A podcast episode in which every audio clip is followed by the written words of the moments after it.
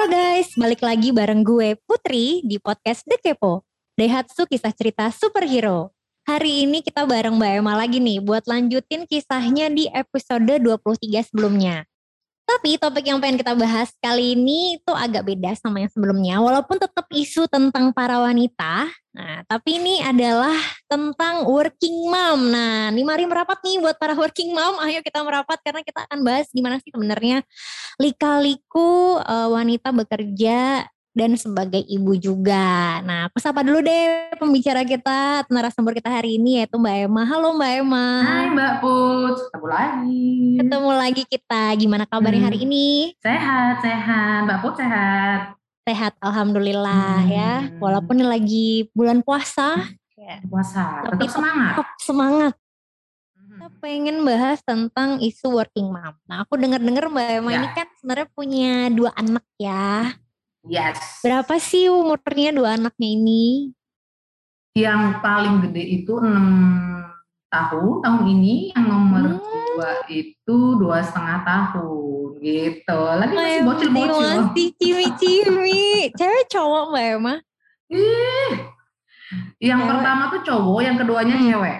Gimana nih anak-anak berarti kalau mbak Emma kerja anak-anak sama siapa? Nah, sekarang puji Tuhan nih ya, sejak saya uh, penempatan di Medan, itu memang tetap ada uh, yang nemenin asistennya di rumah, hmm. asisten mbaknya, hmm. mbaknya di rumah. Tapi ditemenin sama ini juga orang tua sama mertua, gitu oh, gitu. Okay. Jadi agak lebih tenang hidup ibu-ibu pekerja ini. Hmm, agak lebih tenang karena ada ya, ini orang tua juga ya yang ngeliatin anak ya. Betul. Hmm. Gitu. Nah, ini kan working mom tuh kan kayak sebuah tantangan tersendiri ya kalau aku lihat. Maksudnya aku aja nggak punya anak kerja aja tuh udah kayaknya menguras tenaga gitu. Terus udah punya anak lagi kita pulang tetap harus kerja sebagai ibu gitu. Maksudnya harus men, eh, tanggung jawab kita sebagai ibu. Mm -hmm boleh dong ceritain Mbak Emma tantangan yang Mbak Emma rasakan selama menjadi working mom? Iya, uh, sebenarnya kan kalau kita bicara masalah Kartini ini ya, hmm. sebenarnya ibu rumah tangga itu juga Kartini loh gitu ya. Jadi iya. uh, tidak tidak mengesampingkan bahwa oh working mom ini memang working mom ini luar biasa nanti kita bisa cerita ya. Yeah. Tapi ibu rumah tangga juga Kartini yang luar biasa saya rasa. Yes. Apalagi Mbak Put sering dengar isu-isu zaman sekarang ini ya bagaimana sih sebenarnya seorang ibu gitu ya apa pun posisi pekerjaan ataupun tidak bekerja ya mereka pasti butuh support orang-orang di sekelilingnya. Betul.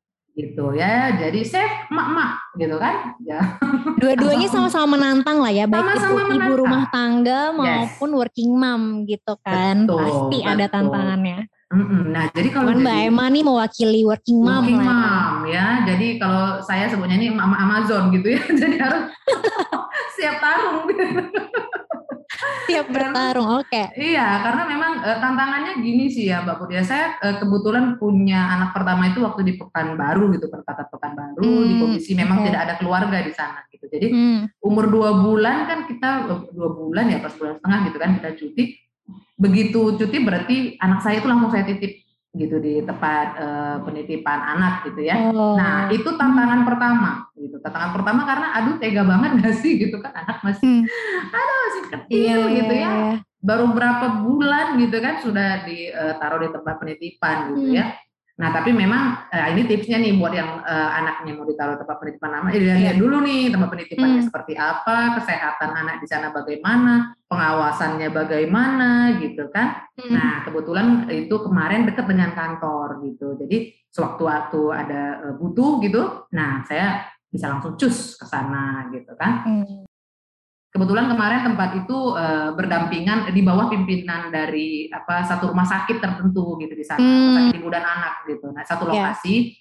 Nah, jadi saya pikir ini agak aman nih. Jadi kalau anak saya kenapa-kenapa sudah ada dokter anak di sana yang hmm. mengawasi gitu. Akhirnya approve lah tempat itu gitu. Hmm. nah, Oke. Okay. Nah, hampir uh, lama lah anak saya dari umur dua bulan sampai uh, dua tahun ya, dua tahun lah di situ. Hmm. Tumbuh kembangnya di situ. Nah, itu itu tantangan rata-rata ya ibu pekerja itu akan give up di tantangan yang pertama ini karena apa pasti kasihan gitu. Yeah, yeah. Anak anak itu masih umur dua bulan. Rata-rata kan kita kalau cuti yeah. melahirkan itu kan dua bulanan ya. Yeah. Nah jadi itu pasti sudah harus diputuskan nih gitu. Dan saya lebih memilih untuk taruh di sana daripada di rumah gitu. Kenapa hmm. di rumah saya tidak bisa awasin yeah. gitu. ya dan tidak ada keluarga juga yang mengawasi kan gitu jadi saya pikir ya oke lah taruh di sana aja gitu nah kemudian tantangan keduanya apa tantangan keduanya itu karena uh, ini kalau kita udah bicara ibu-ibu nggak apa-apa ya kita iya bicara masalah ya betul dong siapa tahu kan karena ada yang baru juga anaknya satu bulan terus harus mulai betul. kerja lagi kan hmm. karena kan uh, sahabat kepo dari berbagai kalangan ya yes. mungkin ada oh. yang bapak-bapak juga yang istrinya baru misalnya melahirkan juga yeah. supaya bapak-bapak tahu jadi ibu-ibu itu gak gampang gitu. Betul sekali. Gitu. Jadi tantangan keduanya masalah ASI gitu kan ya. Jadi kan hmm. uh, wajib ASI kan gitu. Yeah. Jadi ya ya udah harus memang harus sediain waktu untuk kita uh, pumping, stocking segala macem gitu kan.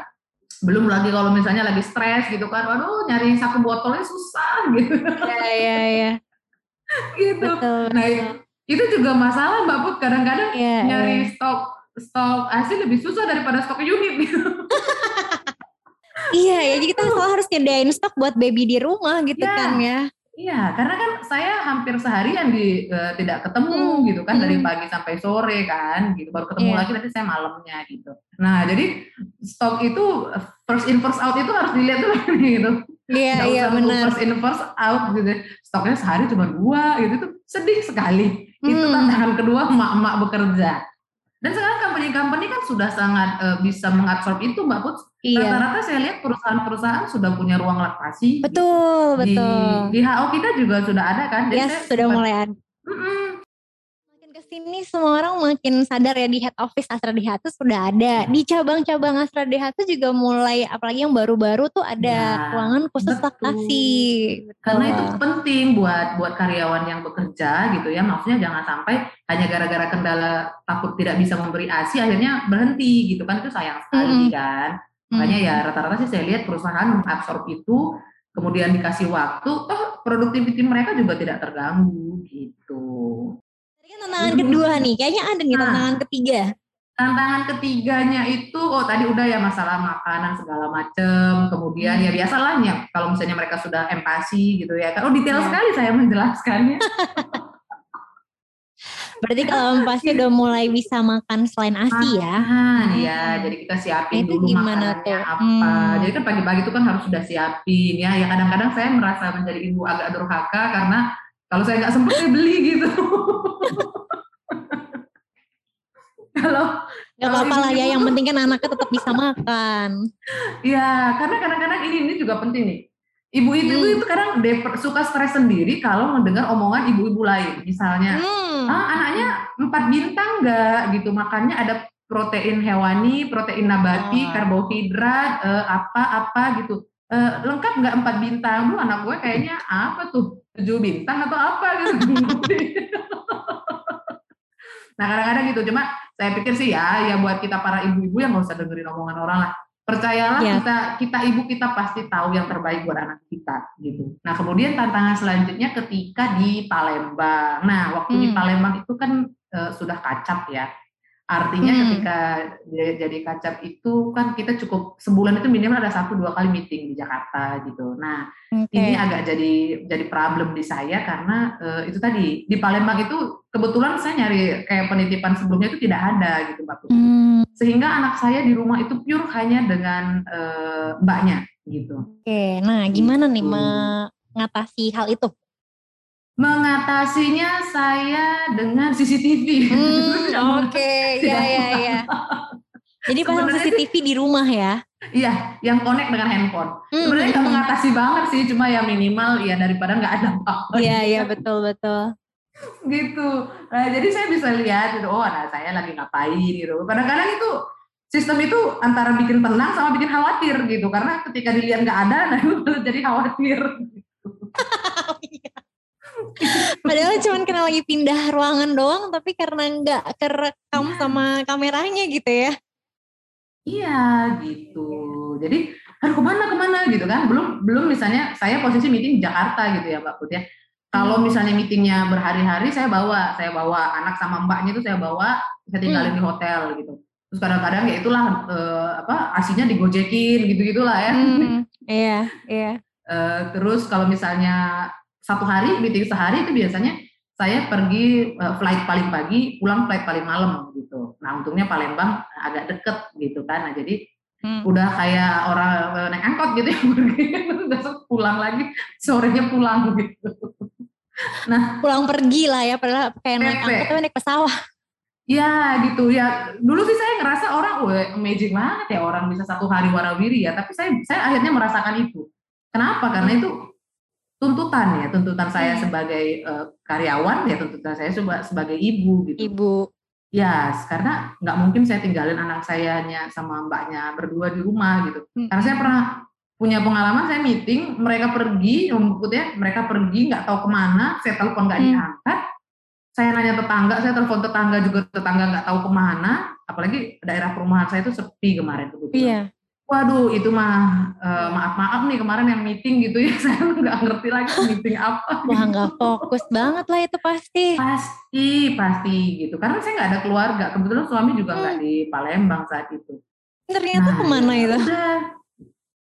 Akhirnya, uh, ya, ya itu tadi saya yang saya bilang mbak Put, apa pun perjalanan hidup saya, saya tahu, yakin dan percaya Tuhan temani gitu. Hmm, ya hmm, hmm. Tuhan tuntun itu gitu. Karena saya nggak punya nggak punya kekuatan dari mana pun mau ke mana saya terbang dari sana juga kan. yeah, yeah, yeah. nggak mungkin langsung sampai gitu ya. Tapi puji Tuhan ternyata oh handphonenya mati si mbaknya handphonenya mati lagi bawa keluar lagi ngajak makan gitu gitu ya udah yeah. gitu ya udahlah tenang gitu. Nah jadi berusaha untuk positive ya, thinking tadi ya dan gitulah berserah gitu ya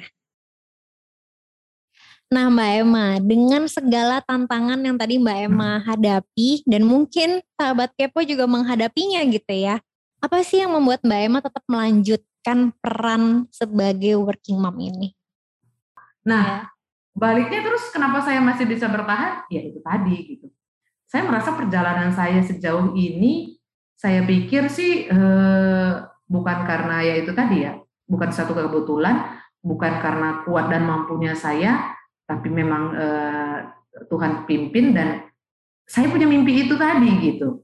Nah, dan saya selalu me, me, me, apa namanya ya, merimain diri saya bahwa uh, banyak orang mau loh, emang di posisi kamu saat ini gitu. Banyak yang mau dan kamu salah satu yang ada di situ gitu ya. Artinya siapakah saya ini gitu ya? saya bukan yeah. dari background siapa-siapa, nggak punya kenalan siapa-siapa juga di sini gitu kan. Mm. Tapi bisa bisa ada di posisi ini itu sebuah sebuah kesempatan yang sangat luar biasa Mbak Put gitu. Yeah. Tapi bukan ber, jangan salah artikan bahwa oh ini nggak peduli nih sama anaknya nih gitu kan. Enggak mm. juga gitu. Memang kadang-kadang suka ada ada stigma gini ya. Kerja buat anak gitu ya. Tapi karena kerja ngelupain anak gitu. saya tidak setuju ya. Iya. Saya sih nggak setuju. Enggak, enggak gitu juga gitu. Enggak gitu. Sejauh sejauh misalnya gini, uh, waktu yang kita punya itu di rumah itu kita bisa membuat dia berkualitas untuk anak kita, yeah. mereka nggak akan lupa siapa mamanya gitu. Iya, iya betul. Kalau menurut aku sih gitu. Jadi kenapa saya tetap bisa bertahan? Yang pertama yaitu tadi saya saya rasa sih kesempatan ini ya saya tidak bisa sia-siakan gitu. Nah kemudian yeah. yang iya. kedua ya artinya yang tadi Mbak Put, apa pun masalahnya coba pikirin way out-nya apa gitu. Hmm. Nah, way out-nya apa sih dengan kondisi yang seperti ini gitu kan. Kalau misalnya kita takut, kadang-kadang ada banyak yang bilang juga kan, oh nanti anaknya jadi anak pembantu gitu kan. Lebih sayang kalau pembantunya mudik daripada mamanya pergi ke kantor yeah, gitu ya. Aduh. Banyak loh yang kayak gitu Mbak Put. Oh, iya, iya. Gitu. Dan sejauh ini ya puji Tuhan saya masih sangat bahagia ketika saya pergi anak saya nangis gitu artinya dia masih tahu mama iya iya betul betul gitu. ngetesnya kayak gitu aja ini kalau saya ngantor yeah, yeah. nangis gak nih kalau kalau masih nangis oh berarti masih rindu sama mamanya kalau saya pulang yeah. mereka menyambut nggak ya mereka sangat menyambut gitu artinya mm. mereka rindu gitu kan nah kenapa bisa begitu bukan saya bilang saya ini ibu hebat nggak juga Mungkin hmm. kadang dalam satu hari pun mungkin saya nggak ada video call atau apa gitu itu salah juga sih. Tapi e, ketika di rumah sebisa mungkin dengan waktu yang ada misalnya saya pulangnya misalnya nggak jam 7 atau jam 8 hmm. sebelum waktu mereka tidur itu nah itu itu dipadatin tuh. Apa sih ya ya main lah yang mendengarkan ceritanya si abang di sekolahnya ngapain gitu kan. Iya. kemudian quality si time sama mereka ya. ya ya gitu. Mungkin mungkin sangat lelah ya pasti. Hmm. ibu-ibu juga pasti akan merasakan itu. Udah di kantor seharian juga lelah sampai hmm. rumah ya kita jangan bawa lagi urusan kantor kita gitu. Iya. Yeah. Meskipun kadang-kadang misalnya kayak Sabtu Minggu gitu kan tetap uh, quality time dengan mereka ya tetap kerja kalau kita di salesnya ya tetap sama aja sih gitu kan. Nah tapi ya itu tadi sebisa mungkin ya saya tidak bilang saya sebagai ibu-ibu gak perfect enggak banyak kurang yeah. ya saya karena kadang kita juga butuh me time ya ya kan bagus yeah. butuh waktu nih buat gue pengen yeah. scroll ini doang scroll feed Instagram orang gitu itu aja me time ya. Me time banget gitu. Loh kadang-kadang ya kalau mau ngomong-ngomong apa gitu ya. Di toilet itu kadang-kadang kita nggak ngapa-ngapain loh cuma mau scroll Instagram. Itu juga udah diketok-ketokin gitu. Mama mama ngapain? Mama masih lama. Iya iya gitu, iya jadi ya uh, balance aja gitu. Oh dan satu lagi yang membuat saya bertahan sini dulu orang tua saya juga bekerja kok gitu. Orang tua hmm. saya bekerja bahkan sampai malam gitu kan. Orang tua saya uh, pegawai negeri tapi mereka juga punya apa petani juga gitu ya. Punya uh, ladang segala macam. Tapi saya tidak kekurangan kasih sayang orang tua saya juga gitu. Saya bisa juga tumbuh baik gitu ya. Enggak enggak jadi anak-anak yang uh, bengal juga yeah. gitu. nah itu juga salah satu yang memotivasi saya sih. Jadi kenapa saya saya nggak bisa gitu pasti apalagi dengan media komunikasi yang ada sekarang gitu kan di mana pun berada kita tetap bisa komunikasi uh, keep in touch dengan betul yeah. tapi buat ibu-ibu yang memutuskan untuk oke okay deh saya mau uh, jadi full mom di rumah hmm. itu juga nggak salah iya itu juga gak intinya salah. kedua pilihan itu setiap wanita punya dua pilihan yaitu mau jadi ya. berumah tangga jadi working mom tapi dua-dua hmm. pilihan itu nggak ada salah nggak ada benar kita bebas untuk milih Nah Mbak Emma, sebagai hmm. tadi yang Mbak Emma sudah cerita sebagai working mom, bagaimana sih peran hmm. suami dalam kita sebagai wanita untuk memilih either way? Yes, sangat penting. Sangat penting. Kenapa gitu ya? Kalau suami nggak support, kita nggak akan bisa jadi working mom. Hmm. Gitu ya. Ya kalau suami bilang misalnya, aduh kamu ini pulang malam terus gitu ya, terus uh, ini anak-anak gimana nih gitu. Aduh masa anak mau kamu titipin? Oh anak kamu tinggalin sama pembantu di rumah Misalnya begitu, ya saya nggak akan bisa bekerja gitu. Tapi hmm. puji Tuhan suami saya support gitu ya, karena hmm. memang uh, ya mungkin dia sudah kenal saya cukup lama gitu kan, dan uh, dia juga tahu saya dari dari dulu juga saya bekerja gitu. Yeah. Kemudian uh, dia juga tahu saya ini uh, bukan yang ngapa-ngapain gitu, bukan saya rumah atau ngapain gitu kan. Nah jadi dan untuk saya ketika saya proses menjadi kepala cabang pun ya saya ngobrolin dulu nih gitu kalau saya jadi kepala cabang nanti akan kondisinya begini loh gitu. Ya jadi buat ibu-ibu yang memutuskan untuk menjadi working mom ya diskusikan dengan suami gitu. Hmm. tidak hanya dengan uh, orang tua kenapa ya? Karena hari-hari kita kan bersama dengan suami. Artinya ketika ada satu tanggung jawab uh, yang kita tidak bisa handle ya di situ nanti suami suami masuk gitu. Untuk berbagi peran gitu loh mbak Put. Jadi support suami intinya penting ya apa pun pilihan istri gitu ya dan berbagi ya. peran dalam rumah tangga gitu. Hmm, banget, itu penting banget. Karena kan ring satunya kan suami dalam iya. rumah tangga itu. Hmm, hmm, bener. Co-partner loh ini, co-partner. Iya benar benar benar. Co-partner bener banget. Iya. nah Mbak Emma, apa sih kelebihan dan kekurangan dari peran seorang working mom? Hmm data sebenarnya uh, kita udah singgung dikit-dikit ya. Yeah. Jadi mm-hmm. sebenarnya kelebihannya working mom, hmm, dari satu sisi ya, dari sisi kita sebagai perempuan sebenarnya yes. kita punya banyak me time sih sebenarnya kalau kita working yeah, mom. Kenapa? Yeah. Kan kita nggak 8 jam, 9 jam itu oh, kerja gitu kan enggak kan gitu. Yeah, ya iya, pasti ada iya. waktu-waktunya kita masih bisa scroll apa keranjang belanjaan masih ada apa enggak gitu kan. Benar benar. Masih masih bisa teleponan sama teman-teman gitu kan itu satu hmm. kemudian yang kedua ya tentunya kita bisa uh, menambah apa, pemasukan hmm. dari rumah tangga gitu ya perekonomian ya. kita support perekonomian rumah tangga bukan berarti misalnya gini oh uh, kamu kan perempuan kontraknya di rumah gitu kan enggak lah hmm. gitu. atau misalnya ada ada istilah misalnya oh kalau kamu nggak bekerja anak ada rezekinya iya saya percaya anak ada rezekinya tapi kalau misalnya Tuhan memberi kita kesempatan bekerja, kenapa tidak? Yeah. Jauh masih bisa dihandle ya, gitu. Hmm. Nah, kemudian eh, benefit ketiganya ya kita, maksudnya kita masih punya circle lain gitu selain di rumah untuk kita bisa eh, menambah wawasan gitu. Yeah. Nah, tapi belum tentu yang di rumah nggak bisa begitu juga ya. Nah, kalau hmm. kalau saya sih merasanya eh, benefitnya itu gitu ya. Yeah. Kita masih bisa mengembangkan diri. Paling tidak ya setiap pagi bisa mandi pagi lah ya gitu kalau kerja. Karena kalau di rumah kan, aduh Mbak Put, saya di rumah itu hari Minggu ya. Nah, itu bisa makan pagi aja tuh jam 11 gitu. gitu.